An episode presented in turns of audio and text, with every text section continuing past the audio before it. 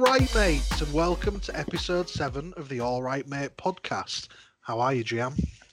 I'm absolutely grand. I'm basking in the glory of a Friday afternoon. Work is done, and now 48 plus hours of leisure. I think we've hit the sweet spot with these, mate, haven't we? We've recently moved our recording times to Friday afternoons, mate, and it's uh, a good time of day to do it, isn't it? Saturdays used to do it at 3 p.m. Tommy used to make me get out of bed the ungodly hour of 3 p.m. to do a podcast.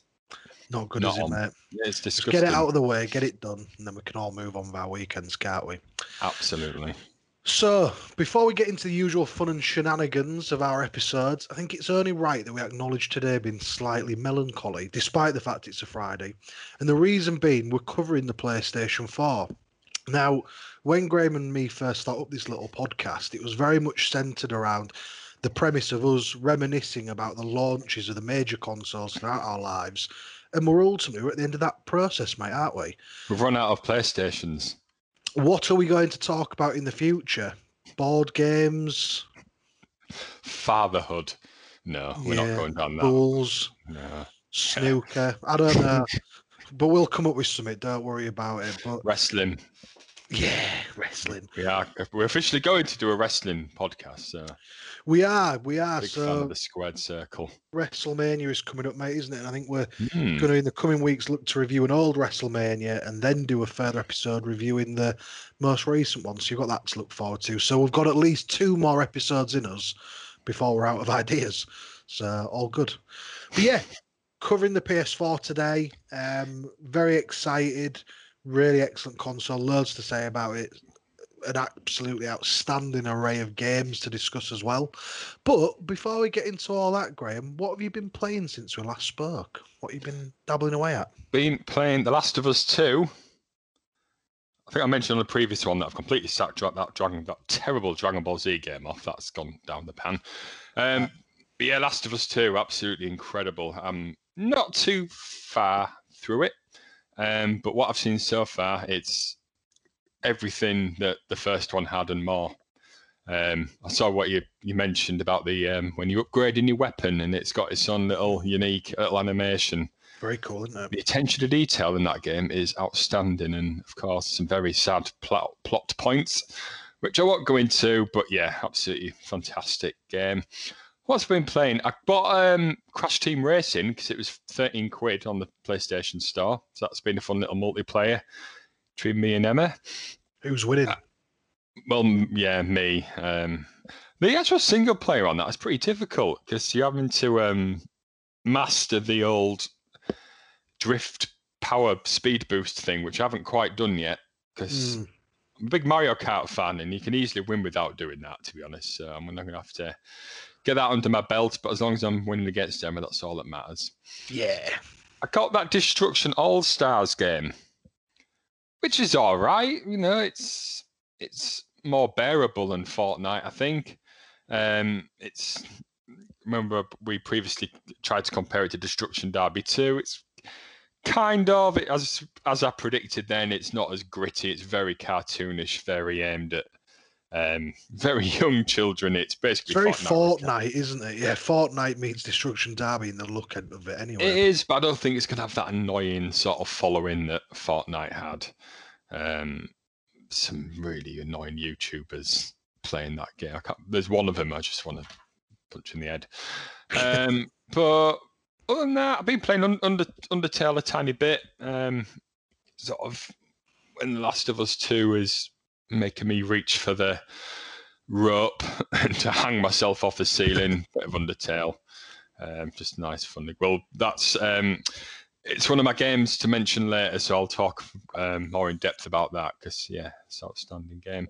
Other than that, not a lot because you know that's that's a fair few games to be getting on with there. So, is, what, about you, Thomas?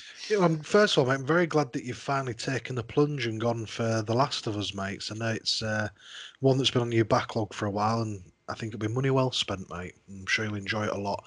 After that, you've got to play Ghost of Tsushima because you will adore that game, I think. Hmm. Um, what have I been playing? I must admit, I can't remember if I mentioned this two weeks ago or not on the football um, Premier League podcast we did. Um, but I got Hitman 3. Um, I was not going to just because of the fact that, you know, as much as I like the Hitman games I've played before, I was a bit like, ah, I don't really want to pay full price for it. But it got the better of me, mate. I got my refund for um, Cyberpunk and thought, why not? So I got myself Hitman 3, long since finished that. Um, and it was very good. Would recommend. I think I got it for fifty odd quid. I mean, it does look beautiful, but I'd probably wait a bit if you, if you can be bothered to hang on. Just wait a bit. Um, yeah. But very enjoyable game and very replayable. I could imagine myself going back to it. Quite strategic. Cool, yeah, yeah, it definitely uh, has elements of that to it. All it can all go to shit pretty quickly, but um, very fun levels and different ways to sneak in. One of the cool features with it that I didn't know is that if you had Hitman One and Two, you can actually import the levels from those games into three and play like the whole game through in a oneer. So I've actually since bought Hitman Two because oddly I realised I'd not played that and um, I'd only played Hitman One, so it's still in its wrapper. Um, I got it off the old Amazon because it was like full price on the PlayStation Store.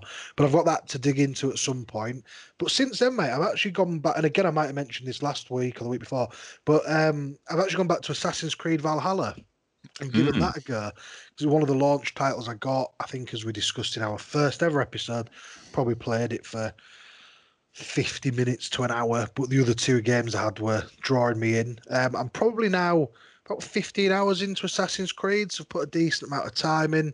There's things I really like about it. I love the setting, love that it's in England. Um, really fun, um, massive open world as always. Really don't like the combat of Assassin's Creed games, and I think I know why. I've tried to flirt around the reasons why a few times when we've talked. But you know, like what well, you maybe want this, but in Ghost of Tsushima, for example, the whole point is that you are a samurai. So you've got your samurai sword, and the combat with that is so varied and different stances you can use and different moves you can do. Really, really kind of essential to the game is the the combat and gameplay. With God of War, which I'm sure will come up as we talk today about PS4, you have his Lethi- Leviathan um, axe and you know the shield and eventually the other weapons you get. And there's a very specific set of weapons that are all balanced and play really well. On Assassin's Creed, you kind of can use anything, can't you? Spears, swords, axes. It's all just a bit wishy-washy. The combat, I just I always feel like when I'm fighting lots of people, it's just very hack and slash and random and not very skillful. And yeah, other than that bit, I'm enjoying it, but not not a massive fan of the combat. I feel it's very much they've put a lot of emphasis on the aesthetics of it to timed in timed it to come out on the PS5 launch and they want an amazing looking game. But yeah, yeah, I I agree. There are just sort of some wishy washy sort of stuff to it, and I'd be impressed if anybody could just have just sat there and played it from start to finish all in one go. So I might come back to it maybe in the future, but yeah, yeah it's uh, just like as I said before, it's got a bit repetitive, and you'll probably find that when you, especially if you find the combat a bit Mister Wishy Washy. Yeah. when you find that every single mission involves raids, you'll you'll get a bit yeah, I must admit, I already see that pattern falling into it already, and you know, I, am enjoying it. But this week's a good example of. It's been a couple of nights this week where I could have played on my computer, but I wasn't really moved to do so. Um, so I don't see myself seeing it all the way through to the end. I'm enjoying it so far, though. It's a nice little game. Um, quite a good game to be able to just put a podcast on, do a bit of grinding, doing a few raids, getting a few little bits going, looking for things on the map. I'll be honest, the story I've been following it a bit, but I skip a lot of the dialogue. I read it, so I know what's going on, but I just skip through it to speed it all up a bit. Um, but no, that's all right. Bits. Oh god, yeah. Well, I'm not even going to go into that. Why? I'm not even going to go into it, but it's the most pointless mechanic in a game I've ever seen. Just do away with that. Have it as historical game. Tell a um, story as a Viking. And I, I, know I've made these comparisons before, mate, but for me, Ghost of Tsushima, which I've got lots to say about later, is a perfect Assassin's Creed game in that it's set in like feudal Japan. Um, there's none of the futuristic bullshit, and it just does that kind of game better than what Ubisoft do, in my opinion. Um, other than that, mate, I downloaded um, Control, which was one of the free PlayStation Plus games this month, which has Also coincided that with a PS5 patch for it, free of charge, Mm. which is very nice.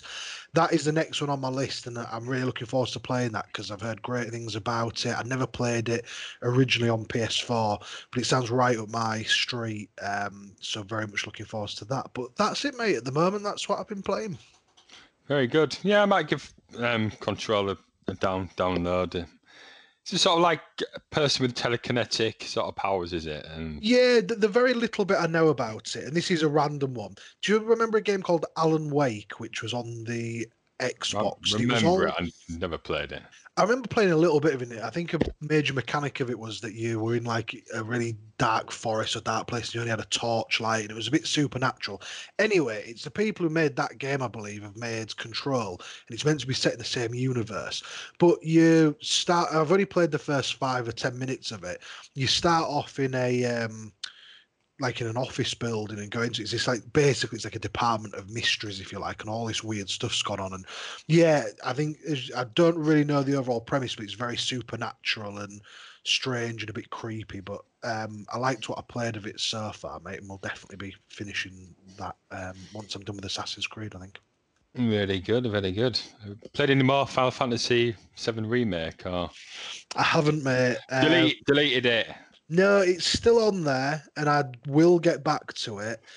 I, I don't know what it is about it so far, just hasn't quite charmed with me. I think again, when you know in the combat bit where you can swap between different characters and Mm. different do different, I, I just don't really like that. I like playing as just one character that you are throughout.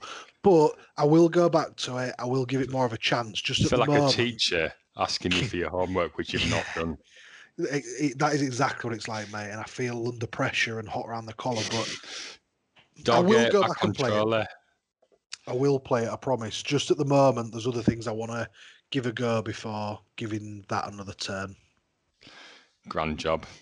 Lovely. So, um, so we did um, ask you for your um, PS4 titles um, in the old mailbag. Going back to our last one, I did actually ask a Leeds fan what he, because remember we took all the teams in the league and we graded them. Um, now, my friend Henry Naylor, who's a devout Leeds fan, has given his verdict on the Yorkshire club. And just while Graham pulls that up, just to remind you all, Graham was pretty fucking disparaging about Leeds, it has to be said. Called Marco Bielsa a bald fraud, I heard. Guardiola, that. Yeah, yeah. Um, here we go. I'm not going to read out the name of the WhatsApp group because it's very foul. So, this is what he says. We made a great start to the season. We've found a gem in Raphinha.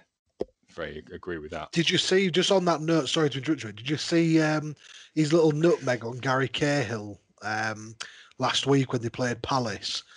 Absolutely filthy, mate. They're down by the uh, down by the um, kind of byline, you know, just with the ball about to go out to play for a corner. Gary Cahill's running across from the edge of the box. Raphinha like turns with his back heel, puts it through Gary Cahill's legs, and like runs around him and he pulls him down for a free kick. Yeah, Reminds me of Berbatov's little flick near the Yeah. um, yeah. line. But yeah, um, Red Liverpool are maybe interested So I've in him. mate, Yeah, so I've heard. Don't. Anyway, we found a gem in Raphinha and shown that we haven't needed to spend an astronomical amount on New 11 to compete in the Premier League. We are showing some age old problems from Bielsa's reign in that we need too many chances to score goals, with Patrick Bamford being particularly liable and an inability, in, and an inability to speak Use I'm- your words. and an inability to defend set pieces well. That being said, for a newly promoted side with expectations to stay up, we've done brilliantly, and I'd say 8 out of 10 for our season so far. So he's he's not giving a letter, he's Sounds like a B to me, that mate, doesn't it? Yeah, yeah, fair enough. I can't really disagree with much he said there, apart from the positive points. Um, so we asked for your PS4 titles. So my nephew Josh Wilford, um, Gran Turismo. No, I've not played Gran Turismo since the PS1 days, and it was still Because I remember just doing the little driving, like you had to learn to drive the car, and it's like really because you had to drive it down the road and then brake in this certain area. Now, I imagine doing that in a real car would be quite tricky because you get into a speed and remember to brake at a certain time. But on a PlayStation, X to go and then square, it just seemed a bit too realistic for no reason. But I'm sure at the moment, I'm sure the more latest generation ones are very good. Yeah, I, I know I've played a little bit of Gran Turismo because, and I, and I, look, I'm not a particularly car fan. I don't drive in real life, let alone on computer games. But um, it was a weird release, I seem to remember, of Gran Turismo because it was meant to be a launch title. It was either Gran Turismo 4 or 5 or something like that. And then it wasn't ready in the release, kind of like a light version of it. I think it was called Yeah. like Gran Turismo Spec. Sport or something, or Spec Spec, or something. maybe. And it was like a light version of it. And then it eventually, I think, came out properly later. But I do remember playing one of those two versions. It looked really nice, it played really well. But it is a simulator. You know, like there's other games like Burnout and Drift on Xbox and stuff like that, which are more kind of arcade and fun. Mm. Gran Turismo's meant to be like a simulator, isn't it? It's for car enthusiasts, I guess. Yeah. But, yeah. It's a Just imagine- synonymous synonymous with PlayStation, though, isn't it? Been their kind of exclusive flagship driving game. So good choice. Just sort of, sort of the learning to drive a bit reminded me of Driver. Mm. Driver for the PS1, where the whole the start of the game was you were in like a multi-story car park. Abysmal place to learn how to drive a car, and that was like the hardest part of the entire game, just doing all these different stuff on this little handwritten list that they gave you. Um, and Crash Bandicoot, I imagine the remaster version of that game. Um, Emma Thurkill, it's so annoying how it didn't play ITV catch up properly. Fucking hell. I Write to Sony and tell them. Yeah, I don't think I played that game, Emma. I think this was a point before we actually bought a TV aerial because I was being too stingy to, to pay for an aerial. So every, everything we wanted to watch, we had to go on the PS4 and go on the respective on-demand You don't need a services. TV, Emma. I'll just act it all out for you. What show do you want to watch? Downton Abbey. All right, I'll just lay on the floor and do fuck all. Terrible TV series. If you're a fan of that, please look for something more interesting to do with your lives and to watch. Um, Lee Davies, he's done his top 10 here.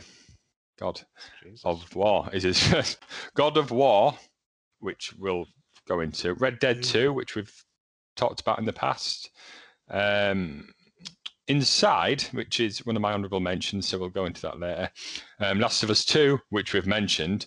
Um, Titanfall 2. Never played Titanfall.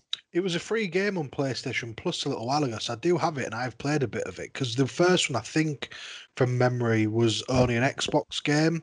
Um, maybe anyway, I may be getting that wrong. But I never played the first one anyway. But played a bit of it. It was very fun, very good game. I should have finished it. I don't know why I didn't, but um, Bloodborne, excellent game mentioned in the past. Mm-hmm. Um, Ratchet and Clank. I think I I can't remember if it was that or Jak and Daxter that I played, and I can't differentiate between the two. Um, Witcher 3, think that was one of the launch titles, wasn't it, for the PS4? I I can't remember, mate. It probably came out quite early in the lifespan of it. I don't know if it was at launch, but I know it was pretty probably early on. I did have that um, when the console first came out. Um, Ghost of Tsushima, Tsushima, um, and Death Stranding. Very weird, bizarre game from Hideo Kojima, I believe. With Metal Gear fame, mate. Yeah, Indeed. list that. Um, and then Aaron Best, um, FIFA, pick and choose a FIFA game. Battlefield, I think that's an, very much an online shoot 'em up, isn't it? Star Yeah. Wars Battlefront, Formula One, NFL. No. By the way, to the people who stayed up on Sunday night and watched it until like the early hours, what are you doing? I imagine you, you must have booked the Monday off. Surely. surely. Me and Tom don't watch a Premier League game at three o'clock, letting on a fucking NFL game. of the night. Oh, oh, look, um, Johnson's thrown the ball three yards. Right, let's go back to the studio and talk about it for twenty minutes. No, um, and Death Destiny, which I think is a very early title as well. Yeah, definitely got a, a type there, mate. By the sounds of it, he's an online gamer, I would say. Because I think he plays a lot with his um, siblings. Does oh, Aaron? nice. Yeah, well, some there there's some games that I've played. A couple of them are, are quite good games, but yeah, very much a multiplayer kind of set of games. So none of them personally would be anywhere near my uh, top games list. But hey, different strokes for different folks. Not Star Wars. Star Wars No, because again, it's a it's a multiplayer game. Right, again, I think in the last couple of months it's been free on PlayStation Plus, or I've got it from that anyway. And I actually had to go playing the campaign, and it was all right. But it's all right. Five out of ten. yeah, C grade. So yeah, those are my that, that's the old uh, mailbag. Thanks very much for your contributions. Thanks to Emma in particular for uh, on-demand problems. I think the only one um, I did spot, mate, on the old Facebook was Mr. Callum White. He wrote in Oh, of course, yeah. God of War was uh, Mm. his favourite game, which is a very good choice. So I didn't want Sorry, to miss him Callum. out. Sorry, Callum. Like you've mentioned, like the probably the best game the console's ever made, and we've not even men- mentioned you. Yeah. How dare we? Lovely Yeah. little mailbag, all done, mate. So, as is custom for these episodes, um, I was going to do a little bit of history of the year of launch, mate, just to get everybody suitably set up and cast minds back. So, I've picked out some uh, some facts here about the history of that year. I actually went on the independent.com and it was a timeline of 2013, which is when this console came out. And I only got to February and I'd already got about five or six interesting or slightly amusing facts. So I just stopped there. But first um, fact being, I suppose, the PS4 launch. It came out November 15th, 2013 in America. It came out November 29th, 2013 in Europe, South America, and Australia. And it came out on February the 22nd, 2014 in Japan, mate. So a little bit later in the old Japanese market, which they must not be happy about considering they're a Japanese company. Why are we not getting it first? It's gone all the way around the world first before it got Yeah. back to them or something. But uh, just just to set the scene of timing, in terms of uh, 2013, then, mate, the Church of England dropped its prohibition on gay clergy and civil partnerships becoming bishops, providing they remain celibate. I thought that one was worth uh, calling out the madness of uh, religion and all that. Jimmy Savile is named as the UK's most prolific sex offender. So that was in uh, that year, mate. Nonce of the year. Talent competition. HMV high street music stores went into administration after 90 years of trading. Always used to go in there and Never bought very anything. rarely buy anything. You just have a little little Yeah. saunt around it. I would spend hours probably in that shop in York on days out shopping when I was at uni there, and I'd just wander around, very rarely purchase something. But I spend a lot of time looking and mm. looking things up online and going, huh, "Why are you selling it for 19.99 in here when I can get it for six quid online?" So no. Sir, will you please leave? You've been here for hours scoffing at our stock. well, ah. lower your Oh. prices then. yeah, Remember there was Virgin Megastores in York? Hmm. yeah. Used to Yeah. go in there and play on the PlayStation they had in there. Barack Obama was inaugurated for his second term as the US president. Quite a controversial one here, mate. Looking back, David Cameron announces um, in um, his manifesto for 2015, which will promise an in-out referendum on EU membership by Yeah. 2017. Nothing came of that, did it? So Oscar Pistorius was charged with the murder of his girlfriend. what an odd case. Mm, very strange. Stopped at the door Mm. and said, "Oh, I didn't didn't mean to." Oh, shooting holes in the door, then were you? Right. Mm, very, very Don't- strange. yeah. And my last little fact on a lighter note, after some pretty uh, dark facts in there, Bayern Munich won the Champions League, mate. again. Mm, Yeah, they've won six trophies in nine months, haven't they? Bayern Munich this season. Doing very well, mate. Yeah. Absolutely crazy like that. yeah. Brilliant. So that's my facts of 2013, just to get us suitably set up. I'll hand over to you, mate. What are your memories of getting the PS4? What's what's your story of getting it? Well, as for the PS3, sort of was a transition into me sort of meeting them and moving in with a blah blah blah. I got the PS4 pretty much. I think we moved into our flat in Hull um, in that same year, so I got the PS4 in that same year. Games that I got, I got The Witcher. which I enjoyed. Um, it was it was pretty good. I remember sort of getting to the end of sort of each area because you were after a princess, weren't you? You were trying to save someone. Yeah, it was um Ciri, who's his like daughter, but she's not Yeah. really his daughter, like adopted daughter. And they were like, "Oh, she's not here." And I felt like I was just playing Mario. You know, when you get to sort of the end of each world on Mario and you kill Bowser, and then the thing says, "Oh, the princess not here. She's in another castle." Oh, is she right? It's like some kind of like ultra mega next gen version of Super Mario. It was a bit, it was a bit crazy. Um, it was all right that game. I've not put it in the same sort of breath as God of War and all that. So, um, I think I had Bloodborne as well when that first came out. Um, enjoyed that. What was the first major sort of game that I played and really enjoyed for the PS4 that I probably should have looked up before we did this, but I haven't.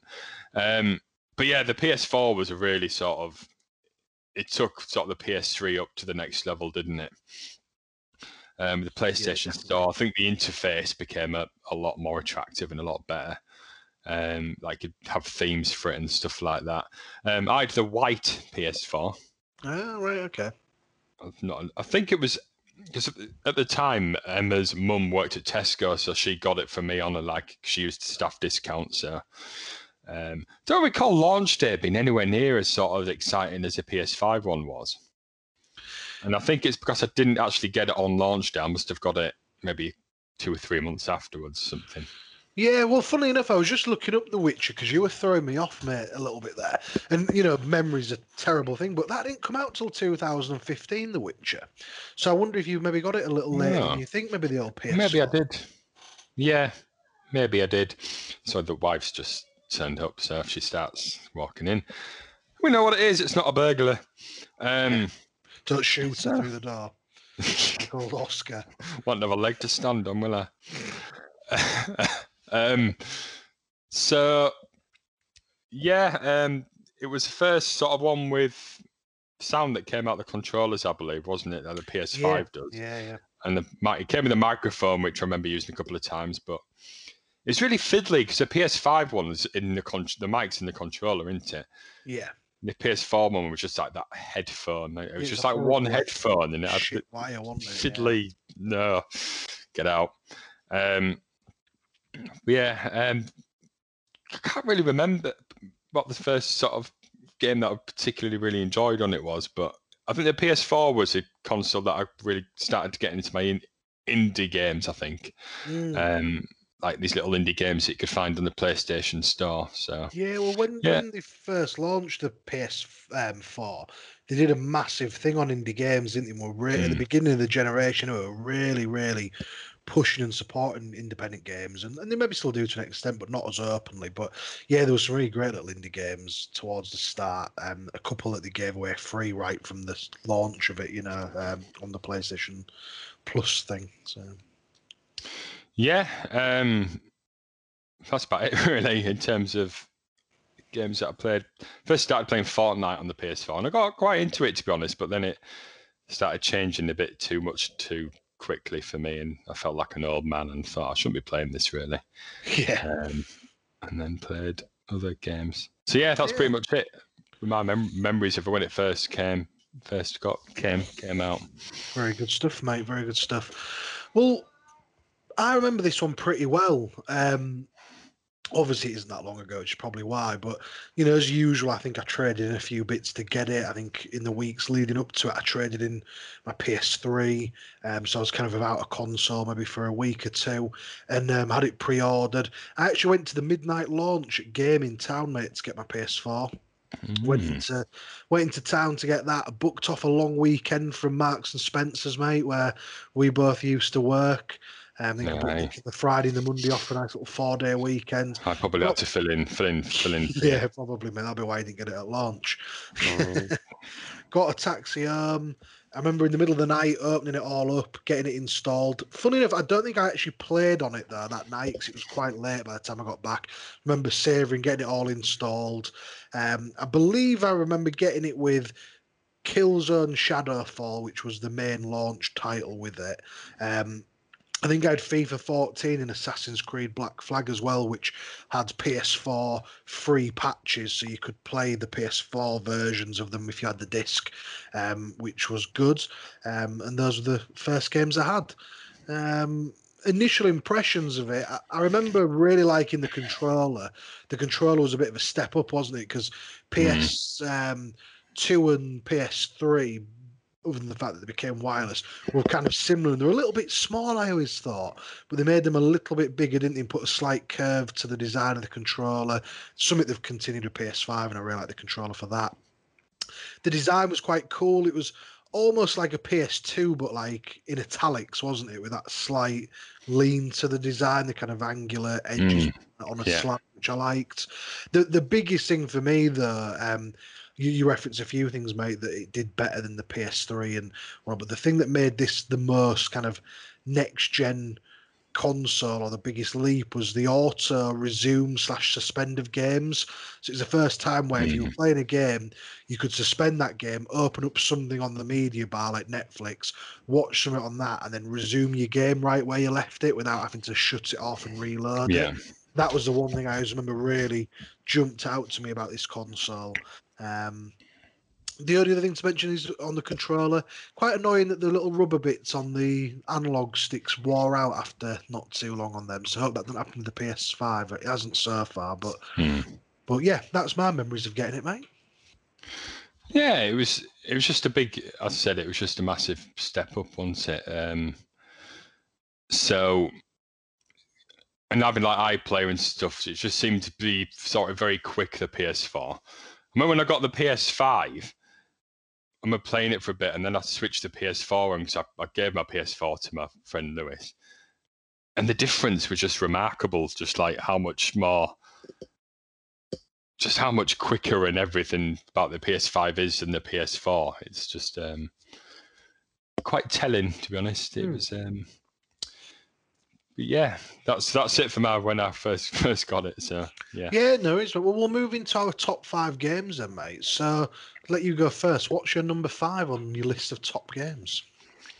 So uh, we were previously mentioning about indie games. So first one is a game called Hollow Knight, um, which is it's a platformer, um, and it was one of those. It's one of those great games. It was sort of reminded me of games gone past, um, where you sort of unlocking, you're unlocking up upgrades, um, and as you get through the game, you discover places that you can't get to. You're thinking, how am I going to get there? It's impossible.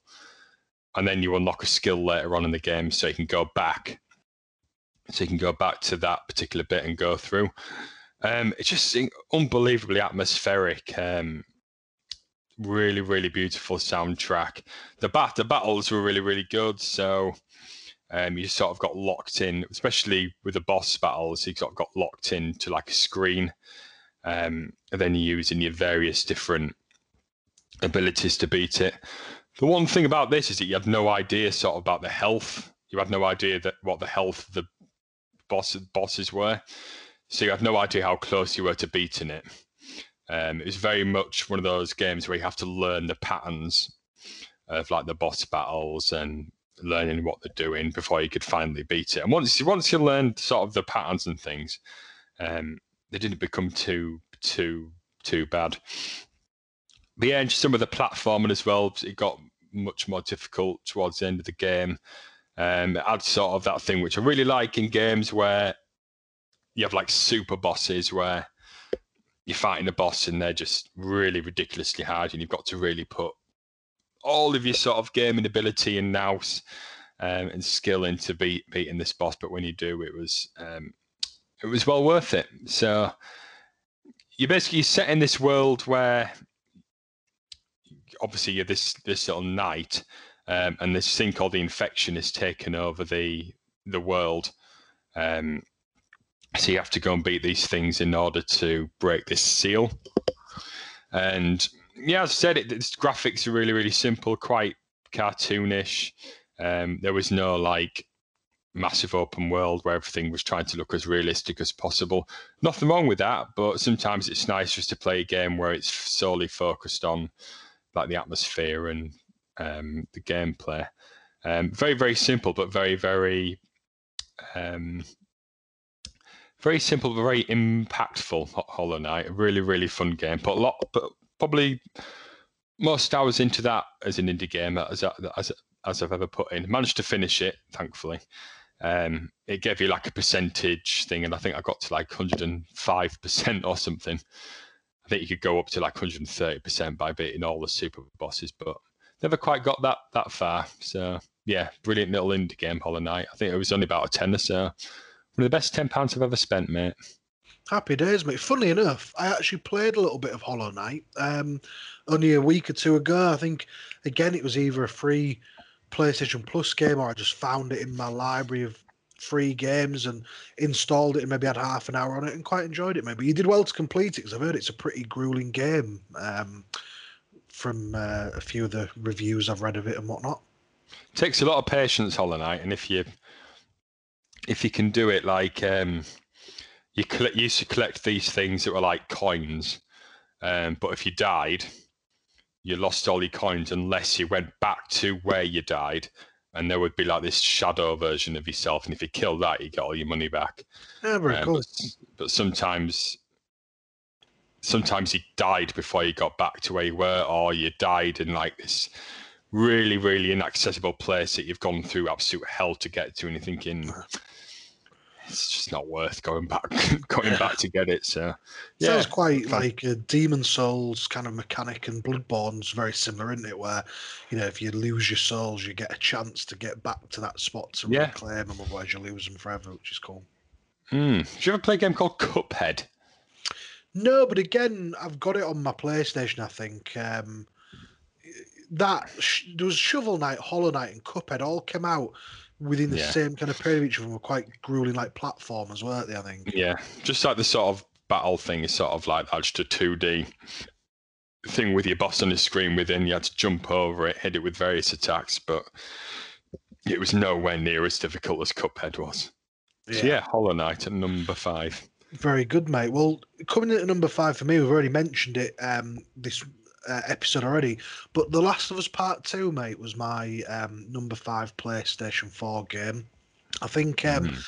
what I'd say about this entire list is that this was one of the hardest lists I've ever had to put together in all of the episodes we've done so far because when you start looking at the sheer quality of games that come out in PS4, mm. I don't think it can be rivaled by any of the other consoles. Um, just so many extra games. I've got a, a, list as longer than my top five in my honourable mentions of things that could quite easily have slipped into here. Um, and I think the strength of this list is demonstrated by something like The Last of Us Part Two only making number five. I think um, it's probably out of this list the joint best odds, close second for the most beautiful games on the console. It came out quite late in the generation. Um, continue the story of The Last of Us, which obviously I loved. Um, really, really thoroughly enjoyed the game. Um, there's a lot I would probably say about this game, but I won't because of the fact you're currently playing it, mate, and I don't want to spoil mm-hmm. anything for you. There's something yeah. I'm not crazy about. When you finish The Last of Us, we'll maybe revisit it and mm. whatever episode we're doing at that time, just kick it around a bit more because there's a lot I'd say about things I wasn't too keen in the game, but I think they would maybe um, be kind of spoilers for you. But just a beautiful story, really, really great gameplay, looks fantastic.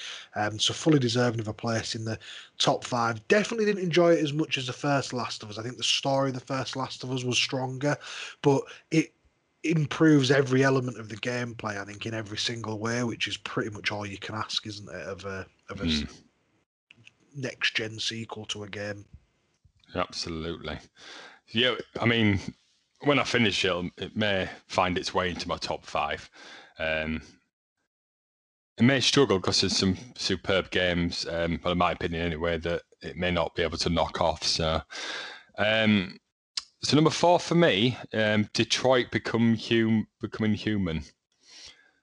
Wonderful, wonderful game. Um, as I previously mentioned on a previous shows, Tom mops up beside it that's just spilled all over his computer. Yeah, sorry, mate. I, have got. A, I, I was complaining to you at the start here. I'll tell the listeners every every week. I have a couple of beers. We do the podcast. Couple of ciders. This is a crate of ciders I bought over Christmas of Bulmers.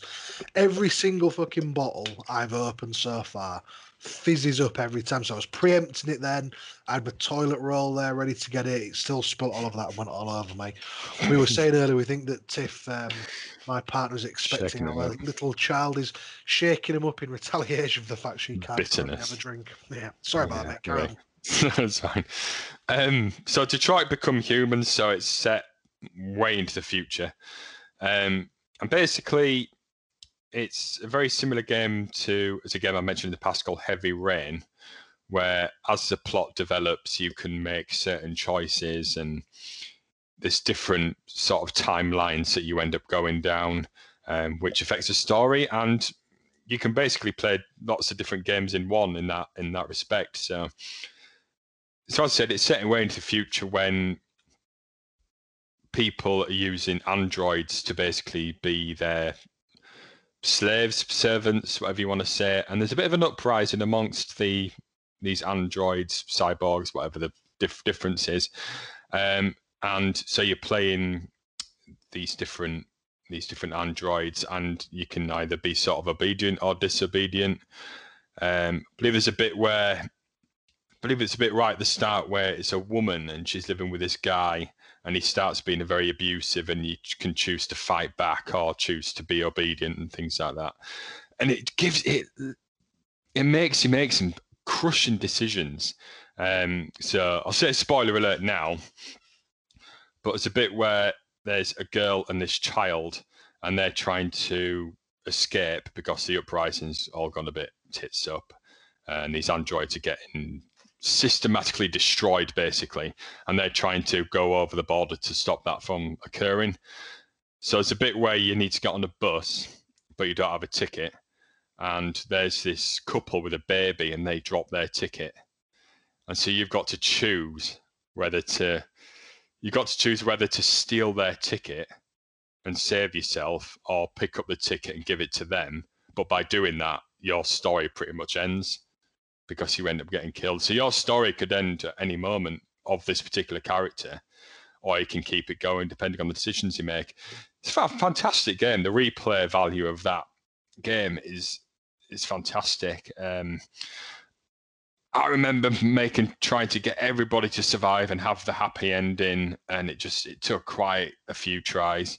Um, so example when you're in a fight you have to hit a certain button at a certain time and if you miss it you take damage and if you do it too many times then that's the end of your character and you've got to sort of bring the timeline back up and then go back into the past in order to correct whatever happened that made your character die and eventually i got there in the end where all the characters got their um, perfect ending so to speak but yeah i really love like choose your own adventure games where you can where what you do determines what happens. It's not just one story. So, yeah, wonderful game. Hopefully, we'll see more of those kind of games come out. I think there is games like Life is Strange and things like that that are similar, but I've not played those ones, but maybe I will in the future. Yeah, um, just echo what you said, I have played um, Detroit, and it was a really, really good game. It's, it's not on my list, but it would have been more than worthy of a mention in my honourable mentions. Um, I don't know if you mentioned it, but yeah, it's the same people who do um, Heavy Rain and mm. uh, Beyond Two Souls, um, Quantic Dream.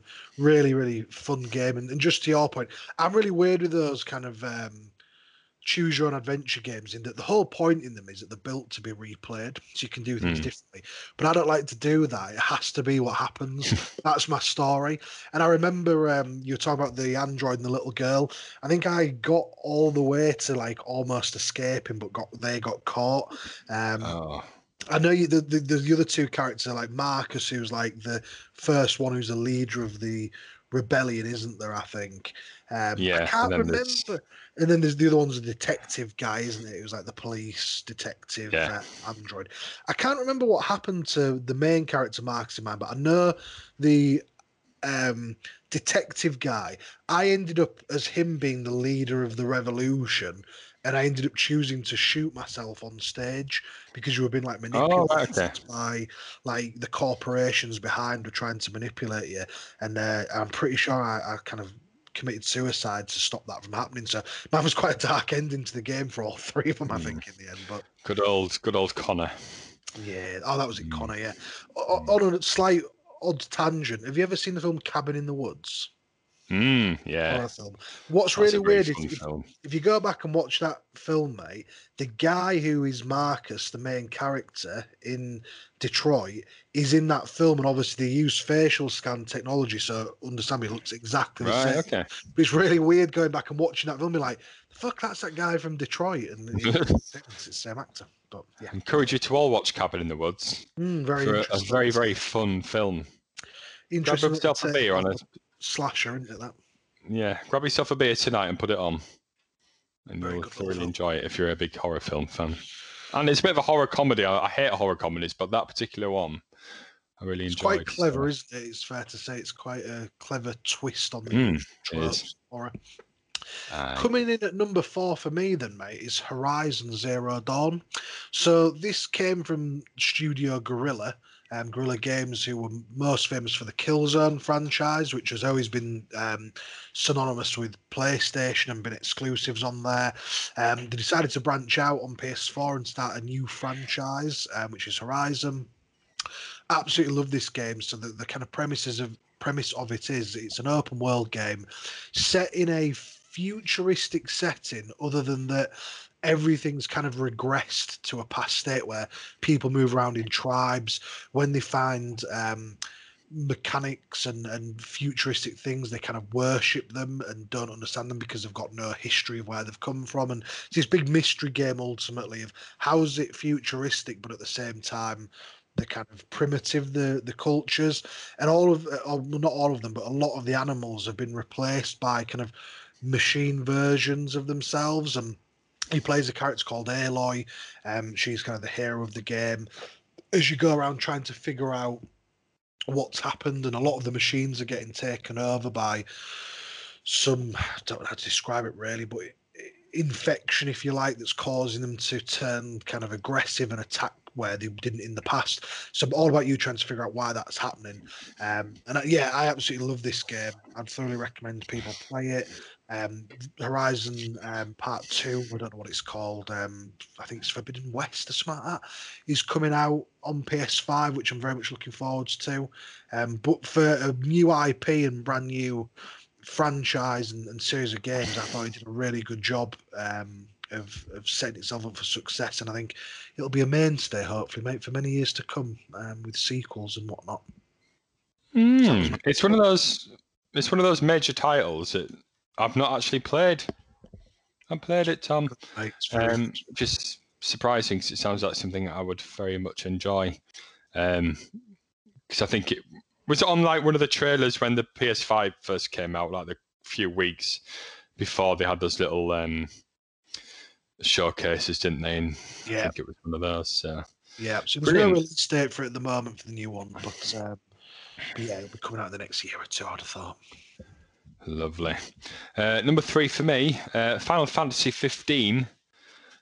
Probably the most hours I've put into a game on the PS4, I think. Um, so I don't know what it is about Final Fantasies. They just do open world games so well. Um, like there's no sort of wasted space or anything like that. They just nail it every time. Um, so storyline is very, very con- very convoluted. So won't even sort of try and go into it. But you basically play you play this guy called Noctis, who is working his way through the story. He's a crown prince um, of the kingdom of Lu- Lucas, Lu- Lucis, where you um, where the game takes place. Um, and you're with these three other guys. So you're with like Gladiolus, um, Ignis, and Prompto. They've all got very different personalities. Um, one of them's quite a sort of goofy guy, one of like the classic strong guy, then a clever guy. Um, so you work working your way through the, the story as those guys, and graphically the game is absolutely superb. The game marries brilliant graphics and visuals with brilliant gameplay. Um, absolutely love the battle the battle system of it. It's very much um, walk. You can see the enemy on the map. You walk up to him, whap your sword out, and off you go. Um, sort of very very hack and slash thing like that. Um, I really liked the hunts um, of Final Fantasy 15. So you could go to this, um, go to various people on the map, and they give you like a list of monsters that they want you to take down. There was one of them called the Adam- Adamantoise, which was basically like a mountain that turns out it was actually the back of a massive turtle-like creature. Now it wasn't that difficult to beat. It didn't have that strong an attacks, but it had like millions of HP and it just took forever to take down. But when you did, very very satisfying. And yeah, just the the design of the enemies and the bosses in that game I particularly liked. Like you fought this giant sort of mech robot um, that was designed by the enemies in the game. Um, again, brilliant soundtrack. Great thing about Final Fantasy 15 is you, you could purchase well purchase in the game, not with real money, um, soundtracks from different Final Fantasy titles and you had like a car which you could travel around the map on, and you could just be cruising through this absolutely beautiful, glorious world with Final Fantasy One music playing. So, and Final Fantasy Ten music, excuse me, um, which I particularly like. Because as I said, Ten is one my most favorite game of all time. So. Um, yeah, brilliant story. There was this place called the Pitioss Ruins. um, yeah. Rage, Tom. Rage, anger, frustration, desperation. And it was like it was like this really dark sort of underground level that was all inside and you had to it was it was turning the game into a platformer and it doesn't have the correct sort of mechanics to be a platformer. Remember, like as we previously mentioned about Crash Bandicoot, when you used to jump but when he landed, he used to take like an extra sort of inch forward when he landed and he used to fall to your death. And that used to happen all the time. And oh my God, it's so frustrating. And I remember just like, I remember started playing it about 4 p.m. one day. And I was still playing at like 9, 10 o'clock. And I didn't want to turn it off. It had a massive open world. It was, it wasn't that massive and like it wasn't ridiculously big. It was just an, enough for it to be really enjoyable. So, and he used to concoct recipes whenever he used to like save your game. He used to go to a little campsite. You put your tent up, um, and whatever you ate, it gave you sort of like a buffer in battle. So, I think the best thing on the game was a lasagna, like a lasagna, and that like added like twenty to your strength and stuff like that. And it's like, oh, how did you manage to beat that massive monster? I did lasagna, mate. All right, okay. Classic Garfield in yeah. Final Fantasy game. Yeah, so I had some sushi, so my magic went up, and but yeah, it was just it was a nice little addition to the game. I think um, they're very good at inventing new ways to um, add to the gameplay. So yeah, really good title, Final Fantasy 15. Um, can't wait for 16, and I can't remember, I can't believe that that was the previous one in the series to 16. It seems to, like a, a decade between t- titles. So obviously, we have Final Fantasy VII Remake, which be, part two will be coming out maybe next year, hopefully. So yeah, 15, brilliant. Good choice, mate. As I've said before, I've never played Final Fantasy games. I've got seven. I need to play it, but uh, glad you enjoyed it, mate. Hey. Coming in at number three for me, then, mate. Definitely one that we have referenced in passing in past episodes, but it's Red Dead Redemption 2 for me at number three, mate. Um, it was quite a divisive game when it came out, I think. Um, some people just really didn't vibe with it, whereas others loved it. Fortunately, I was in the latter camp, which is why it's in my top three. Um, on the PS3 episodes, our last kind of PlayStation related episode, Red Dead Redemption 1 was my number one game. Um, from that generation. Didn't like this one quite as much as that. I didn't um, think the story was quite as strong, but I really, really enjoyed this game. Ridiculous, massive open world um, set in the Old West. It's actually a prequel to Red Dead Redemption 1. So, Red Dead Redemption 1, you play as, um, God, I can't think of what his name is off the top of my head. What the hell was the character called in Red Dead? I can't remember. I'll find. I'll find. I'll find out for you. Oh, God, that's terrible that I've forgotten. Red Dead One. God, why can't I think what it's called? It's not coming back to me. I'm gonna have to look it up. Arthur Morgan. Well, you play as Arthur Morgan in Red Dead Two, but who is it? I've, can see him in front of me, and I cannot think. John Marston. There we go. Bloody That's hell. him. Yeah. that's So yeah, in Red Dead One, you play as John Marston. Um, in in Red Dead Two, it's a prequel, so you're part of the same gang as John, um, and you see a lot of the characters that in Red Dead One you actually have to hunt down and kill. Um, but uh, in this game, they're obviously part of your crew. Um, whereas kind of Red Dead One, you it's coming towards the end of the Wild West. The cities are starting to expand into the space, and civilization is catching up. Um, this is kind of similar in that it's probably only I don't know ten or fifteen years, maybe less before that game, maybe even less than that. Um, but it is still a little bit more Wild West. It's kind of like the Indians are still present on the plains. And there's a few missions involved with them. Um, really tragic end as there is to both Red Dead games. Um, I think some of the biggest criticisms criticisms of it are the pace of the gameplay is quite slow. Like it's quite a slow paced game when you're out of action, quite realistic, maybe to its detriment in places. But I mean, I threw lots of hours into this game and, and really enjoyed it. I think pacing's a little bit of an issue with it. There are some quite lengthy bits, like a random bit where you're on a island that you've washed up on or something that just seems a bit out of place. But um, great cast of characters, really enjoyable missions. Yeah, um, fully deserved to be in the top three, and I think probably the most well, one of the most beautiful games on um, on the PlayStation, probably just beaten by The Last of Us and Ghost of Tsushima, but really a, for the size of the game and the scope of it, really beautiful, beautiful open world game, mate. Yeah, I know what you mean with sort of the, the speed of it. 'Cause that's one thing I didn't like about it. It just seemed very sort of sluggish. Not even like the story, just sort of like the gameplay and that. It just seemed a bit. It didn't seem as sort of quick as Red Dead one, but anyway. Um, so number two. So I imagine this will no doubt be in your top two. So God of War. This is my number two as well, mate. My number two as well. Mm, so we previously mentioned it, but we've said before it just seems a game that's that was ahead of its time, wasn't it? it the the storyline to it was incredible. The massive, like, beautiful world.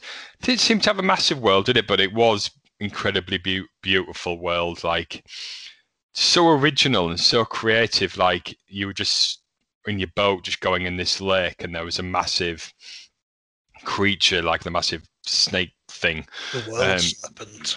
The world serpent. That's the one. Um, but yeah, and like just the sheer sort of the brutality of it, like just the way attacks hit enemies, it just seems so like the brute force of it just seems so satisfying, didn't it? When you were using your axe to um, kill the kill the en- enemies. Um, do you ever beat the Val- Valkyries in God of War? I beat every single one other than the Queen Valkyrie, and I tried and tried, and I just would not lower the difficulty. Oh, I and had to. cheapen the uh, experience. I gave up, mate. and Didn't do it. I was like, if I can't beat it on this, I'm not not lowering it. So I never beat it, mate. Mm, I just had to because she was doing my head in, and I just needed to beat the ever living crap out of her. Remember, like you beat the the Valkyries, and he did like that animation at the end where he just slamming her head against the floor and ripping her mask off. I was like, like yeah, it was very very satisfying. Um, but yeah, just like the the way that the two characters navigate the world, navigate the story together using their own little strengths. Um, and the different plot points as well, where he got into danger and he had to rescue each other. Just like the, the characters themselves, like he had to constantly be being hard on the kid, didn't he? But deep down, it was all for his it was all for his own good. And I mean, you you, you could just go talk about it for hours, but it was just so. It's just such a perfect game, wasn't it? Really was, mate. I think, um, as I said, it's my number two as well. The weird thing about this one is obviously there's lots of God of War games. It's God of War 1, 2, and 3, which came out earlier on in the PlayStation's generations. I never played them. Never played them No, I originally. I had no no connection with this um, series of games. And I know one of the criticisms of the original three is that they're very fun, kind of melee combat, action oriented games. But Kratos, the main character, is a bit wooden and not a lot of depth to him because he's the Yeah. God of War. He's just an angry man. The Yeah. beauty of the reimagining of God of War 2018 is that you he has a son, um, Atreus, and, and the whole game really you, you- you're going on a on a not an adventure's the wrong word, but a homage to um, his wife who's died and Atreus' mother, um, Yeah. and you're trying to take her to rest, aren't you, essentially, and and um, protect this boy as you go through and. Just that dynamic, kind of similar to The Last of Us, of where you've got somebody a little bit more vulnerable, makes you really protective of him in the game and really invest in it. And it mm. lets there be a lot more depth to Kratos' character as he kind of wrestles between this kind of vengeful, angry god and a father to his son. And he kind of doesn't do very well in places, but then there's other bits where they come together and, and, and succeed. And I mean, it's such a great game. To your point, mate, it is a huge, massive game, but it's not an open world. And it's Mhm. similar to what Yeah. we said before the term roguelike, where you can you unlock shortcuts with different skills, knocking kind of chains down so you can climb up different areas and and it kind of opens up as you play. Um, absolutely visually beautiful. And one of the things I don't know if you ever noticed this, maybe one of the things I love most about it is from the moment you load the game up and you press X. The, the load screen I remember is just kind of like a forest. You press X, and the kind of load bits just move away, and from that moment on, there's no more loading in the entire game. There is obviously subtly because you know you go through like a crack in the wall and, and there's an animation where it's loading in the background, but it's just like a continuous cut the game. Mm. It never goes to a black screen unless you die. Um, it just is a continual story and just so such a great game. Like it could have easily been my number one. Um, It's unfathomable what the next one's going to be like, isn't it? Yeah, really looking forward to it, mate. And and I love anything to do with mythology. So God of War typically was around Greek mythology and and um, Zeus and the other gods. This is set in Norse mythology where. Um, where you know uh, Kratos has had a child with somebody from Norse mythology, and and big spoiler alert, I suppose. If you've not played it, stop listening now. But it turns out I think his son's Loki, isn't he? Um, and he's his his wife was a, a frost giant, and um, kind of fight the Norse gods throughout. But really looking forward to Thor appearing, hopefully in the next summit, because you fight a Mm. few of the kind of lesser known Norse gods, don't you, in Mm. this one? But you Yeah. never really meet the heavy hitters. Um, so that will be very enjoyable um, when you when you finally get to it. And yeah, just a, I think the beauty of the game it comes down to that father-son relationship as the son begins to learn more about who his father is and where he's come from, and revealing who the boy actually is. And yeah, absolutely amazing game.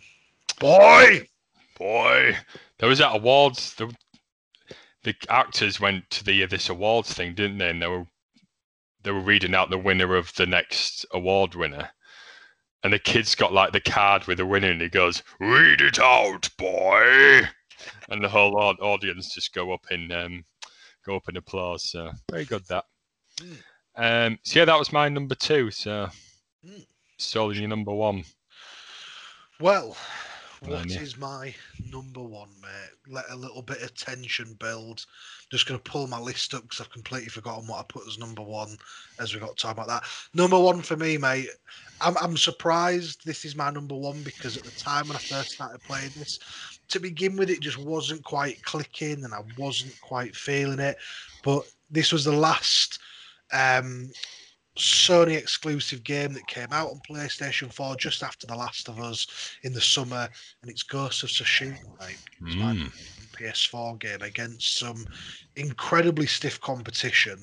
Um, it could be just because it was the last one I played um, on PS4, but this game, I don't really know where to begin. Um, the, the premise of it is it's set in um, feudal Japan on, a, on an island called Tsushima, and it's invaded by the Mongols on their way to attacking mainland Japan. And you, as one of the kind of samurai, um, and for those who don't know in Japan, I think like the the samurai were kind of is a class-based system, so they tended to be from wealth and they owned the lands, and you know there was lords and, and similar to our kind of lords and ladies kind of situation. And you're the nephew of one of the kind of great lords of Tsushima, and um, at the start of the game, it's on a beach battling the invaded Mongols, and basically the majority, if not all, of the samurai get slaughtered on the beach by the Mongols. You manage to survive and escape it, and your uncle's been captured, and you decide to kind of turn away a little bit from the honor and the code of the samurai, which is very about honor and doing things in a particular way, and start to use more kind of guerrilla tactics and underhand tactics since you're only one man to um, try and help defeat the Mongols and, and free your uncle. Um, you play through this beautifully gorgeous map. Um, if you could write down a cliche of what Japan is in the best possible sense. You'd have that flirting like cherry blossom in the air, wouldn't you? The swaying fields of grass. And it's that just brought to life in the most beautiful sense. The combat is exceptional. You, have only got one weapon, which is your samurai sword, plus a few extra, um, kind of like throwing darts and things like that. And there's four or five different stances in the game you have to change to depending on who you're fighting, which give you different advantages when fighting certain types of enemy. So quite a complex but very enjoyable combat system. I actually platinum this game, which is very rare for me. I've only ever really platinum two quite meaty games, meaty by my standards anyway, which was Spider Man, um, which could have easily been in this top five list, and Ghost of Tsushima. Um, there's some really good twists along the way with the conflict with his uncle not being particularly happy with the fact he's chosen to not necessarily reject the samurai way, but have to do it differently. Like his uncle would have rather they both died with honor, whereas he kind of betrays that to make sure that they eventually manage to succeed, um, and that causes a lot of conflict it sets it up very nicely for a sequel. Um, and the final thing to say is this comes from the makers. I mentioned it on the last episode, um, PlayStation episode. These guys did Infamous before Ghost of Tsushima, so it was a total different change of tact for them to um, make this kind of game. I was disappointed there wouldn't be another Infamous because I always really like that series, but they did amazingly to create a new IP that did so well. I played this in the summer as well, which I think helps. You get nostalgic, don't you? Linking games at certain periods of time. I had a nice two week break off work. We um, were going to the beach every day, barbecues. It was when kind of COVID lockdowns had started to relax a bit. Playing this game all through those, through those two weeks and really really enjoyed it um, the final thing i'd say is there's some really cool settings which i didn't really play around with but if you're a fan of kind of old fashioned Japanese um, samurai films. There's loads of different picture settings you can choose. You can have it in like the kind of grainy black and white mm. of samurai films. And there's a really cool mechanic every time you meet another um, enemy. There's kind of a standoff at the start where you can choose different approaches with like Kill Bill si- si- Siren soundtrack. Yeah.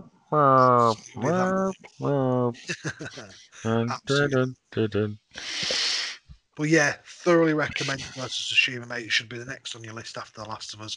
I know you're a bit of a Japanophile, aren't you? So you'll uh, mm. very much enjoy it, I'm sure. So that's my number one, mate. Yeah, it's certainly it's certainly on my list. It's an ever increasing list, and a list that's got bigger doing this podcast. So I'm sorted until I'm about fifty, probably. um. So my number one, it's going to be tricky for me to explain this game because it's unlike anything that we've talked about. So it's a little game called Undertale.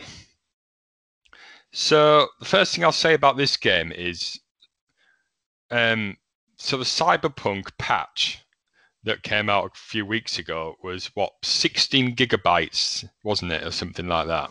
Massive like that, probably, mate. Yeah. Undertale is 300 megabytes. Oh wow!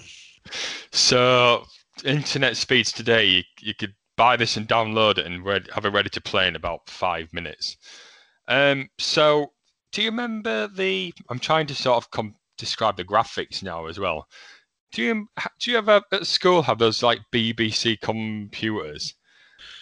Yeah, like really old, like educational. There was always one about a dinosaur, wasn't there? Where you played like yeah. an Allosaurus. Don't remember that, but yeah, I do know. Like really sort of old-fashioned educational games where I think we had one where you were a mouse and you had to get through the house and you had to like do math sums and I'm just having a look at some pictures of it now, mate, so I can picture what you're on about. Yeah, Yeah, um, Looks it's like sort Don't Starve-ish in a way. If you ever played The what, Don't sorry? Starve. Did you ever play Don't Starve on PS? yeah, yeah, yeah. Looks a little of bit similar to that. to that. So it's like a top-down game with these incredibly very basic graphics. So you play this um, this child who's fallen um, down this hole as they were trying to get up this mountain, and you end up falling into the world of the monsters. And the monsters were cast down there by the humans um, after a war, and they all were sealed in there through this thing called uh, this barrier. Um, and so the monsters have been trying to collect human souls in order to get the power to get through the barrier and go back into the human world. So, but the unbelievably unique thing about this game is you could get through the entire game um, as a level one character, having never killed a single enemy in the game. So you could choose, they call it like the pacifist or the genocide route. So when you're fighting an enemy, there's just so it's just so unbelievably deep the game, and you don't realize it until you've played it maybe a couple maybe a couple of times. So, so when you're playing an enemy, so you can either fight it just like a standard RPG, you fight the enemy, runs out of HP and it dies, or you can spare it. So, and the way to spare it, sometimes you just go to action spare, and you just keep doing it until the enemy just gives in and says, "All right, I won't fight it then." Then occasionally, sometimes you sort of have to learn about the enemy as you fight it, and you sort of learn via the interactions you have through the each spare action that you do. It sort it talks to you, and through like the actions, and sometimes even through the attacks that it does to you. So, for example, there's this enemy that's a ghost, and its its attacks are these tears, and you have to try and avoid these tears with just moving this little red heart around. And then you learn, right, well, it's upset, so maybe I should go to actions, tell a joke, and just to cheer it up. And then you've you've cheered the ghost up, and then it's like, oh, well, you're not actually that bad a person. Um, and then you just spare the ghost, but you don't gain any XP through it because you've not actually defeated it.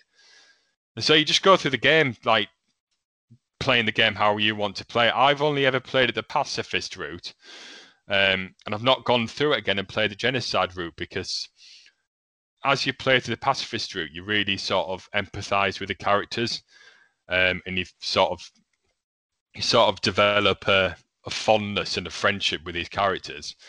Well, I don't think I could go back and kill them, like do a route where you actually kill ki- kill the enemies. Um, just the enemies that you fight are just so unique and original, and even like the hardest ones are saying like they can't quite believe that you're sparing them because humans have come down in the past, and this is one that turned out to be an evil little bast- bastard, and I think it's the one prior to the your character. Um, so you can just do it however you like. Uh, Genocide route, I've only watched sort of videos about what that's like, and it is a very different story altogether. Um, yeah, it's just so it's so unique, like the really fun, crazy characters that you you run into. Um, and at the end, you fight this the pacifist route anyway. You fight this thing called the um, it's called Asriel Dreemurr, and by this point, the other characters in the game have been taken hostage. And then to free the characters, you've got to show Asriel Dreemurr like what you've learned about those characters in this big epic end battle. So there's a character called Sans um, or Pap- Papyrus. They're literally named after the fonts that their dialogues in. That's cool. So it's just such crazy little nuances like that. Um, and then Sans appears on the screen, and you say to Asriel, like, um, no, I sympathize with this character because this guy likes puzzles, he's lazy, he likes a good joke, and you can do like jokes with him. And then Asriel suddenly starts to become warm, their heart starts to become warmed with this love that you have for these characters. And eventually, they and you end up sparing them and you end it on a good note. Um, and that's sort of where the game ends. So there's so many like um, things online where it says like what happens if you do this, what happens if you do that. And it's just got it must have this really in-depth script the game. So there's stuff coming out all the time that people are discovering, like what happens if you beat um, Undyne and then you go back in the game to like the second bit and talk to this character. It opens up a new bit of the story. It's absolutely mind blowing. I mean, I know I'm comparing this to God of War, but just the incredible depth and story and characters that, and just through the simplicity of these very basic looking at artwork of the characters, and it's all done through dialogue basically. The script is just phenomenal, and yeah, it's as I said with with Detroit, it's a choose your own adventure basically. So it's very very niche. I don't think it will be for everyone, um, but it's definitely worth a go. And at 300 megabytes, it's give Undertale a go, and that's my top PS4 game, mate. Well, good choice, mate. That sounds it sounds like an excellent little game. And just looking online, it got a 10 out of 10 on IGN, so you're not alone, mate, in thinking it's Mm, a yeah, very good game, mate. It's um, an unusual choice, but that's what it's all about, mate, isn't it? Different strokes for different folks, as I've already said. absolutely. There was a um, there was a sequel slash sort of parallel to it called Deltarune, which was just just as brilliant, and I hope that there's going to be a new one out soon. So Good I stuff, feel that. I'll drop everything when that game comes out. So Yeah. Oh, well, I'm glad you enjoyed it, mate. I think we've uh, both picked a very good top five each. Um, we'll move on to honourable mentions, though, because as I've already said, I've got quite a few on my list, which I'll quickly rattle through, mate, and then let you do the same. There's a few of these games I really kind of fought over what would appear in my top five and what would miss out and rejigged it a few times. First one to give a mention of is Bloodborne, which I know you mentioned at the start, mate. Um, I really love this game. I love the aesthetic of it. It's um, from the makers of um, the Demon's Souls and Dark Souls games. Um, it's the first one of those that I ever played. is it sort of set in the same world as that, or is it just an entirely different game? I'm sure if there was somebody more knowledgeable, they'd be able to sit and maybe challenge this and say, well, actually, there's eh, you know bits where they are in the same world. But my understanding is they are meant to be kind of different worlds, but I could be totally wrong about that. Um, but this game, I think, versus the ones that came before it in, in the kind of Dark Souls series was and Demon's Souls um, was a bit quicker paced in terms of the combat. Um, a bit more kind of frantic gameplay. One of the creepiest games I've ever played. Um, I'm praying that they do a PS5 remaster because I'm a bit of a graphics whore, and I have tried to go back to Bloodborne to give it a go again. I'm just a bit like, mm, doesn't look quite as good as some other games. I never finished it, which really annoys me. I'd love to go back and play it again. Um, so, like I said, if they ever do that graphic uplift, I will give it another go.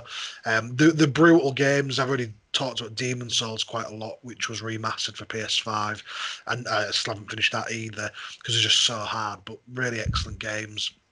Creepy, creepy setting. Um, so that one is worthy of an honourable mention. The Witcher 3, mate, which you talked about at the start. I really like that game, um, and that's deserving of its spot. I think it really up the level of what you expect from an open world game um, versus the the obvious comparison of the um, God, what they called? Elder Scrolls, kind of Morrowind and Oblivion and, and those- Skyrim. Skyrim, that's it, mate. Um, really up the level on Bethesda that make those in terms of what they should be like. It's Um, amazing that that's not been mentioned before now. Yeah, Skyrim, because it was PS3, wasn't it? It was It was PS3. PS3, mate. It was an excellent Yeah. game. It, it's just aged quite a lot, I would say. And Bethesda games kind of went through a tough period for a couple of years where, particularly after The Witcher came out, people were very critical of the game engine because they are very clunky to play um, and very archaic. And I'm hoping that in the games have got lined up to come out um, in the future, they, they improve that. Um, speaking of Bethesda, though, Fallout 4 was one I just wanted to mention. Um, Fallout 3 as well, I never even talked about on PS3, but both of those two games are. I had a problem with that game Did you? because, to be honest, I don't know what my expectations were perhaps wrong, but I remember playing it and like the nuclear shit goes down. And then within like 10 minutes of the game, I was like running into other people, and I thought, oh, I thought this was like a survival game. It's probably my own fault. Like, I didn't expect to be running into other people, thought it'd just be like a surviving um, against sort of whatever you came up against. But yeah, Yeah, very, very good games, mate. Very good games. Um, if you ever fancy going back to them, they are worth it. Mm. Um, Spider Man, I had to mention. Platinum Again. this game, really loved it. Obviously, recently played Miles Morales, the kind of semi sequel to it. Um, go play it. That's all I'll say. It's really, really good game. So fun to play and great gameplay. I bet the first thing we did on that game was go to the Empire State Building and I mean, if it to the top. wasn't, you've got to reassess yourself, haven't you, a little bit? yeah, I think that was the tallest building in the game, wasn't It He's one of them at least. I feel Oh. like the, the the Stark or Avengers Tower might have been Yeah, yeah, yeah. taller, but you've World got to go to Center, Freedom Tower wasn't in that game, was it? yes, you've got to go and um, climb the tallest buildings. But the, the gameplay of it's brilliant, really excellent story as well. Mm. Um, I'll just rattle through the last couple, mate. Um, Resi 2 remake, I love that game. Uncharted 4, the PS4 um, PS4 Uncharted game. I feel like in the last episode I was talking about games Naughty Dog had made during that generation, and I missed something out. But obviously, they made The Last of Us, um, Part One remaster for PS4, Uncharted 4, and then Last of Us 2 during the PS4 generation. So pretty productive, yeah, um, generation. Sorry of games. Couple that I played towards the end of the generation, mate. T- Tony Hawk's remaster, just a wonderful trip, nostalgic trip down memory lane. Um, and the f- final two on my list were Doom 2016. I remember the Doom games from the place uh, from the PC era, and uh, I love them. But I played Doom only maybe you know six months ago. Really enjoyed that, and I'll play Doom Eternal at some point. The sequel it. someone that got a print, you know, like a like a photocopy. It's got like a screen on it. Like someone managed to program Doom onto that screen on the fucking photocopy. crazy, isn't it? Like, like why, but also why not? well, yeah. but well done for doing it. But yeah, absolutely. And um, the final one, um, and I want to get the name of this right because it's just escaped me a little bit, but it was the Star Wars game they did, um, Fallen Order. Um, I want to say it was the, I want to say the Last Jedi, but I don't think it was that. I think it was just Star Wars Fallen Order. Um, let me just double check that name. 'cause I don't want to I can't help you there, mate. Not being a Star Wars. Um, no, not it was Star Wars Jedi Fallen Order. Sorry, I just couldn't quite get Right. the um, words right, but it was a bit of an Right. unexpected You had, one. you, had, you had all the parts there. You just didn't put them in the right order. That was it, mate. Yeah. Um, it, really, really excellent game. I mean, I love Star Wars, as I've said before. This was quite an unexpected one. Um, when it came out in terms of how well it did. It had a lot of bugs in it, but it was very good. Little FYI, there is a free PS5 upgrade patch for it, um, which I've had a little play on, and it does look beautiful. And hopefully, it's um, fixed some of the issues. The Wookiees on that game, mate, you know, the kind of Chewbacca character, um, they looked horrific on the PS4 version. Like honestly, it was like PS2 level graphics. Just go on to Google Images now, mate, and type in There goes Star Wars. go in and type in Star Wars Fallen Order Wookiee. I'm just going to do the same just to remind myself, but they looked horrendous. I'm just. it literally looks like a PS2 graphic kind of thing. Um, that particular image Yeah. of it. yeah, Yeah. um, really, really poor. But the rest of the game, like someone just in Halloween costume as a fucking Wookiee, doesn't it? What is that? yeah. But the it's like a dog come out the rain. The weird thing is, there were parts of the game that looked beautiful, other parts that looked like trash. There was quite a lot of bugs with it.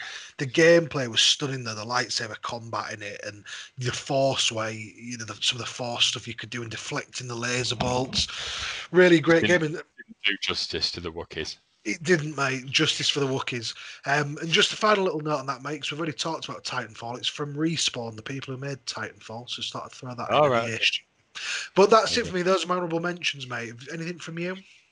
Yeah, so I think my first honourable mention, I've mentioned it in previous episodes, but uh, Resident Evil Biohazard um, it all takes place in a house and like just sort of around a house. And the whole game's in that house, and it's just remarkable what they do in such a small space. the story, as all Resident Evil games are, is just absolutely bloody mental. I don't know what the story is. I'll be and put hands up, and I can't remember what it is because it was just so bloody weird. Um, like there was, I think, like there's this family, and they all go a bit bloody mental, and they all start turning into like demons and really bizarre zombies. At one point, one of them becomes like massive, and you're fighting them in like the little boathouse, and oh god, it it's an absolute mindfuck, but it's pure Resident Evil. It's that was a really fun game. Uh, um, Stardew Valley, God, two very contrasting games. So Stardew Valley was a cute little farming game, which I know it, it sounds a lot better than it is, but it was such a fun game. Star Stardew Valley it had like a little village, and you used to just build build your farm. It didn't really have a plot to it. It was just a nice little cathartic little farm farming game. But quite a few hours into that one. Just Cause. Loved playing Just Cause. Um, so that was a very explosive, stupid game, wasn't it? Um, blowing up oil rigs, blowing up bases, and I always used to try and um, just get a sniper rifle instead of just going in all guns blazing. Just using my sniper rifle to kill every single enemy soldier in the base, um, without being spotted. Just like a little challenge to give myself. Um, another indie game. It's a sort of like a it was sort of 2D but 3D platformer um, called Inside, which is a very very very dark sort of melancholy um, game, quite quite hard. Um, but it was it, it was the right amount of challenging that made it addictive and really fun, and you had to get past these massive freaking spiders um, dragging like blocks in order to climb up the block and get to new thing, using different mechanisms and machines in order to progress through the game. Brilliant, love little indie platformers like that. As I've said with Hollow Knight um, and um, you could say Undertale as well. Um, it's more of an RPG, but yeah, I've tried to find some PS5 indie games, but I don't think they're all quite being released yet. But um, hopefully I think Little Night. There's a game called Little Nightmares that was also good for the PS4. Sort of very similar thing to Inside. And yeah, I think, I think there's, there's, a new one of those that's just come out. New one, yeah. So yeah, so there's a new Little Nightmares too. It's a lot more money than I thought it was. Bloody hell. Never become a victim of its own popularity, but it was like 35 quid, and I'm sure the Little Nightmares one wasn't that much, but um, maybe in the future. Um, yeah, they're pretty much all my honourable mentions there, mate. To be honest, some very good games, mate. I I've actually played a little bit of um, Resident Evil Biohazards um, and got a fair bit into it, and I do intend to finish it at some point. But yeah, very good game. Um, I never played Inside, but I played Limbo, which is the same creator. Oh yeah, yeah, of course, Limbo as well. Very likes Limbo. Yeah because that was a kind of indie PS4 game I remember playing. Um, funny enough, Maybe when you talk about... was one with big spiders. Actually, they're very very similar. Yeah, they Easy to blur lines between them. But I remember Limbo being very good. Um, Stardew Valley I've never played, but I was I, it struck something in my mind. Did you? You might already know this, but did you know it was made by just one person? Toby Fox, I believe his name was, or was he Undertale? I was going to say this is Eric Barone. Oh, that's him. Yeah, Toby Fox is on the Undertale. Yeah. But how mental is that? Just him and his oh. girlfriend, oh. the only people to play test it before it was released. That's crazy, isn't it? And he'd never made a game before, which is even more impressive, isn't it? Yeah, it's brilliant. Just like these prod projects that they take on in in the bedrooms and that, and it ends up. Well, it's made them, hasn't it? That game would have sold millions of copies. So. Hundred percent, mate. All all the best. But no, great selection of games there, mate. Good, uh, good honourable mentions. So before we move on to the final segment, which is any other business, I thought I would do what we always do, mate, and have a look through ten unknown things you didn't know that the PS4 could do. Now, you'll all remember that in the last episode on the PS3, um, this was a shocking list of very poor facts that I managed to find. I haven't pre-verified these, so they might be also terrible. I think the the challenge this one's got as well is that it's a newer console, so we might know some of these. But um, number ten, not a strong start. Um, it allows you to switch quickly between apps. Very true. It? it? does let you switch yeah. very quickly between things. We know that. Um, number nine, I sort of knew it could do this, but I've never done it, so it's quite interesting. You can stream it to your mobile phone. So you can yeah, your, I remember doing it. this before. Yeah, I've done it with my laptop, but not with uh, my phone. Mm. Oh yeah, to my yeah, I've done it with my laptop when the in-laws came and stayed. Round, just turn the PS4 on and put it on your laptop. Brilliant. Happy days, mate. A feature that's also on PS5 because I've used that on my PC as, uh, on my laptop as well, um, once twice. This good. is a cool feature. I didn't know you could do this, but if you've got the PlayStation app, you can download stuff remotely. And um, I've been doing this with my PS5. Some days, if I'm sat at work, busy away, and suddenly think, oh, I fancy playing so and so tonight, I can start it downloading from my phone on the console, which is really cool. such a Um, good feature. 'cause I remember on the PS4 sometimes just buying a game and you're really excited about it, you put it in and it's down. Oh, you can't play it today. Come back next week. Yeah, some of the download times Oh. were ridiculous on there. Yeah. Um, number seven, um, or seven out of ten. Um, it's only the third one. Um, it allows you to play Spotify, which I think I Hmm. knew I never did, but you can play Spotify through it. Quite a cool looking interface in the image I just looked at.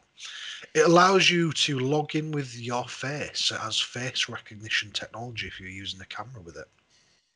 Hmm, Just very in case. Rey, Mys- Mysterio would have struggled with that. This is one we wouldn't have liked. Yeah, he would have, mate. Yeah, the old mask. This is one we wouldn't have been a fan of, fan of as children, mate. But the PS4 allows you to control your kids' gaming time, so you can set rules on how long they can play and kind of have surveillance of what they're doing on the com- Mm. computer. Turn it off. It allows you to No set a time per month of how much they can play. Been seen playing games with guns. No guns. On that topic, just a quick pause in the facts. I'm just going to try and remember what this website was called. But one of my friends, Luke, um, sent me a message the other day. Um, go to a website, Graham, called wrapup.playstation.com. And this gives you some facts about your um, usage of your PlayStation. I don't know if it'll work. It might need you to have um, been logged in. Um, but it gave me some facts, such as I played 71 or 72 hours of Ghost of Tsushima, apparently, for the platinum. Nice. But there, there's been some debate about how accurate these things are. Um, but it's quite a cool little website. So wrapup.playstation.com if anybody's interested. And uh, it'll give you facts on your game time. While you're looking at them, I'll keep going through our top 10 list. Fact um, four out of ten is that it allows you to save to online storage. So again, a cool little feature if you use PlayStation Plus. You don't have any fear of losing your save data because it all goes into cloud storage. Um, que- uh, number three is that it allowed you to watch your favorite shows. So there was a lot of multimedia stuff on there, Netflix, Amazon. How are you getting on upon the wrap up, mate? I'm stunned. I'm amazed by it. Because I was saying Final Fantasy, oh, there's a remake. Because I thought of Final Fantasy, this is in, oh, right, 2020, 16. So I'm, I'm just thinking aloud here. Um, apparently I put 126 hours into Hollow Knight. Jesus. Top genre RPG. No shock there. Top genre hours, 158 hours playing RPGs. Very good, mate.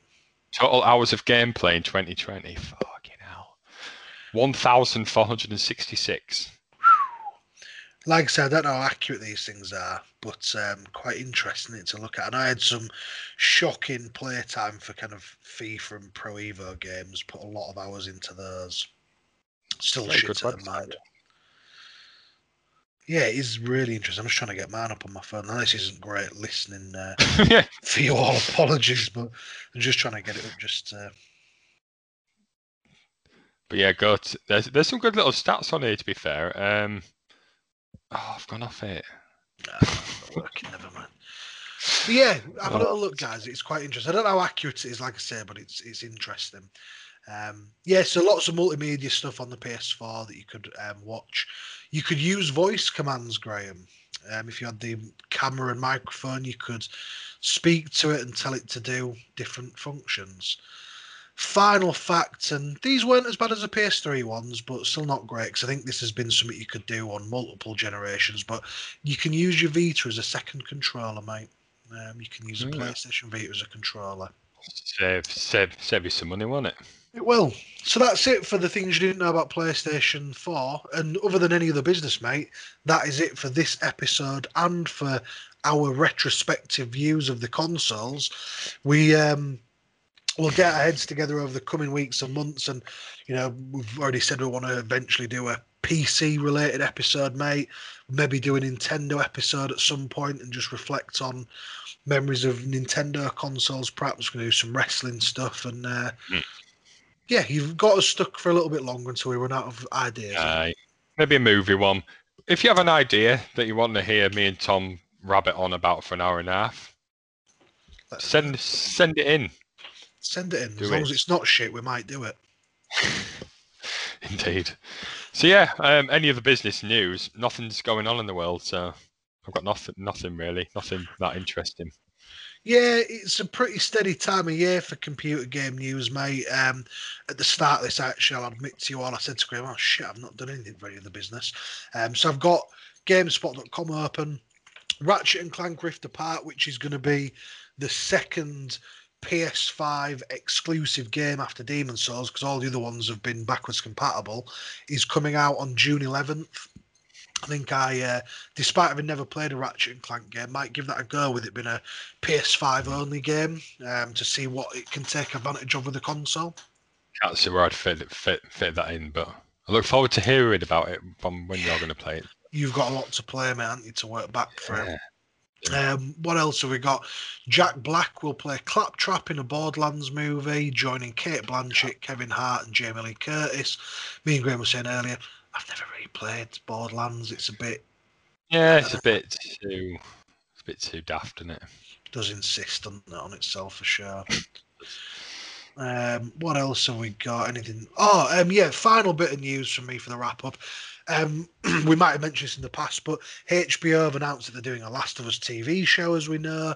Um, it's going to be from the creators of Chernobyl, which I actually watched a couple of weeks ago, mate. I know you Oh, what a about it. series! Very Absolutely much enjoyed brilliant. Chernobyl.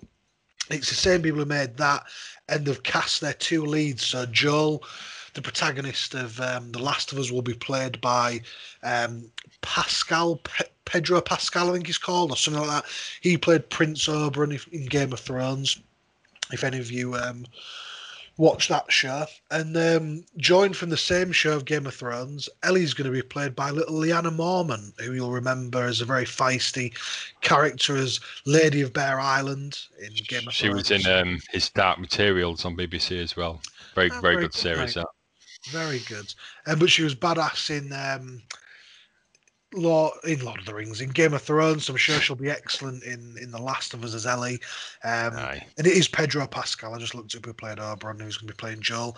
I've never seen him in anything else. Um, I wouldn't have picked him out of all the actors in the world to be the person I think would play Joel, but I've looked up some images of him and looks like in some other TV shows he has played some quite gritty looking characters, and actually, in, even in some images, has a bit of a look at Joel. So I I like could do a hat trick and just have Jaime Lannister as him. yeah, Like a rugged Jaime Lannister could maybe play him. maybe he could have played his brother, mate. It's Jaime fucking Lannister. Yeah. But that's it, mate. That's all I've got. Anything else you want to add before we bid farewell to our uh, dedicated listenership? Um, no, I think we've we've covered the PS4 well. It's a- sad that we're approaching the demise, well, not the demise, the end of the journey of the PlayStation. So we'll see you again in about 27 years when we can afford a PS6. Well, No, this that'd might be have to be the end of season one, mate. Maybe our next Yeah, episode on the app, I'll change to season two, and it'll be a new, uh, new beginning for the Alright Mate podcast. Absolutely. Well, if there's anything you've remembered about any of the PlayStations, send us send it in. Yeah, absolutely. And on that note as well, um, it's likely we haven't properly discussed it, but it's probably likely that our next um, episode will be reviewing an old WrestleMania and talking about classic WWF and WWE. So if we've got any wrestling fans out there, do write into the um, Facebook or Instagram pages with your thoughts and what you'd like to hear us talk about, and we will uh, maybe do it, maybe won't. But that's the bottom line. Because Combi said so. If you smell, yeah. If you smell a takeaway, which I'm hoping Oh, you sort of yes. may all have sort of a similar thing where it's a Friday or Saturday night, you don't know what to have for dinner, and you're waiting for the person to cave. Should we get a takeaway? Yeah, but you don't want to be the one to do it. You want the other person to do it. Oh, go on then. Well, I know we, sp- I said we're having salad tonight, but go on then. I'll tell you a tale, mate. I went downstairs just before I finished work to grab a, a, a brew, and uh, Tiff was loitering about the bottom of the stairs. Shall we get a takeaway tonight? And we'd said we weren't having a takeaway till March 1st because we've had quite a few recently after Christmas been lazy. We've also got our big shop coming tonight, so fridges will be full. Should we get a Yeah. takeaway? Well, we said we wouldn't. Oh, go on. So I think we're getting a Uber Eats McDonald's for tea tonight, mate. So there we go. Beautiful, very good. If you're Anyway, it, enjoy it. Thank you. And then, yeah, absolutely. If anyone else is them, enjoy it. Enjoy your Fridays and your weekends. You might be listening to this on a cold, wet Wednesday, so apologies for that. But uh, one last thing to say, mate. Thanks for listening and All all right.